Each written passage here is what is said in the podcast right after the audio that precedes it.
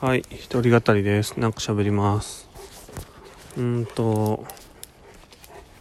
そうですね、なんか個人的に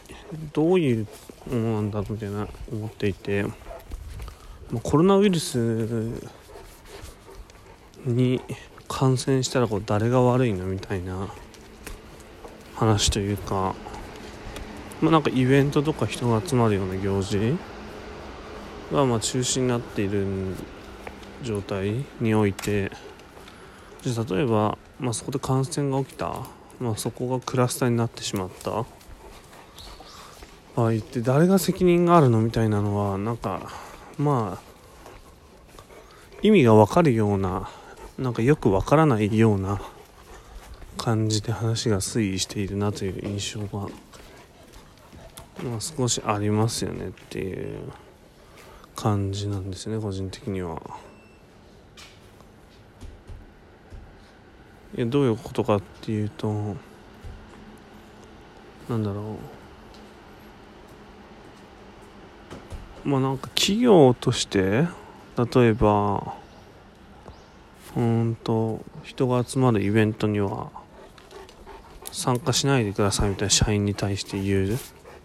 ま、例えばその100人規模のなんか研修とか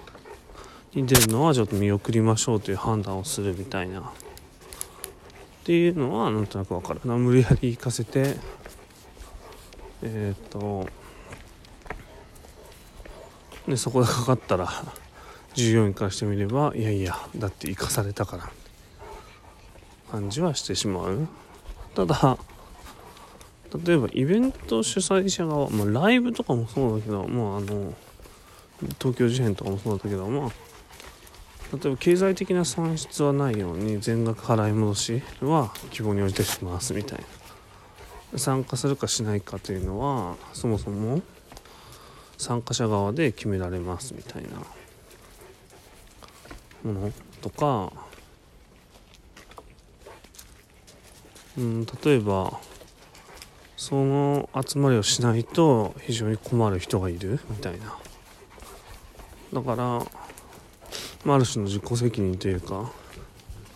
もしクラスターになってしようとも、うん、実施する価値があるというか、まあ、また別のベクトルで例えばいやだからクラスターを生み出してしまうからあの市役所の窓口業務を全部ストップするみたいなことはしてないわけでだからそういうところ？ある意味だからなんだろう主体が主催者じゃなくて参加者がチョイスできる場合にそこで発生した感染の責任というか、ねまあ、責任ですよね。責任っていうのは誰にあるんだろうみたいなことはなんか個人的にはよくわからないけどでも主催者にそんなに責任があるのかなっていうのは思ってしまうだ例えばこの前のどっかの県でで陽性患者がなんか感染させてやるって言って飲食店に行きましたみたいな。えそれどう考えても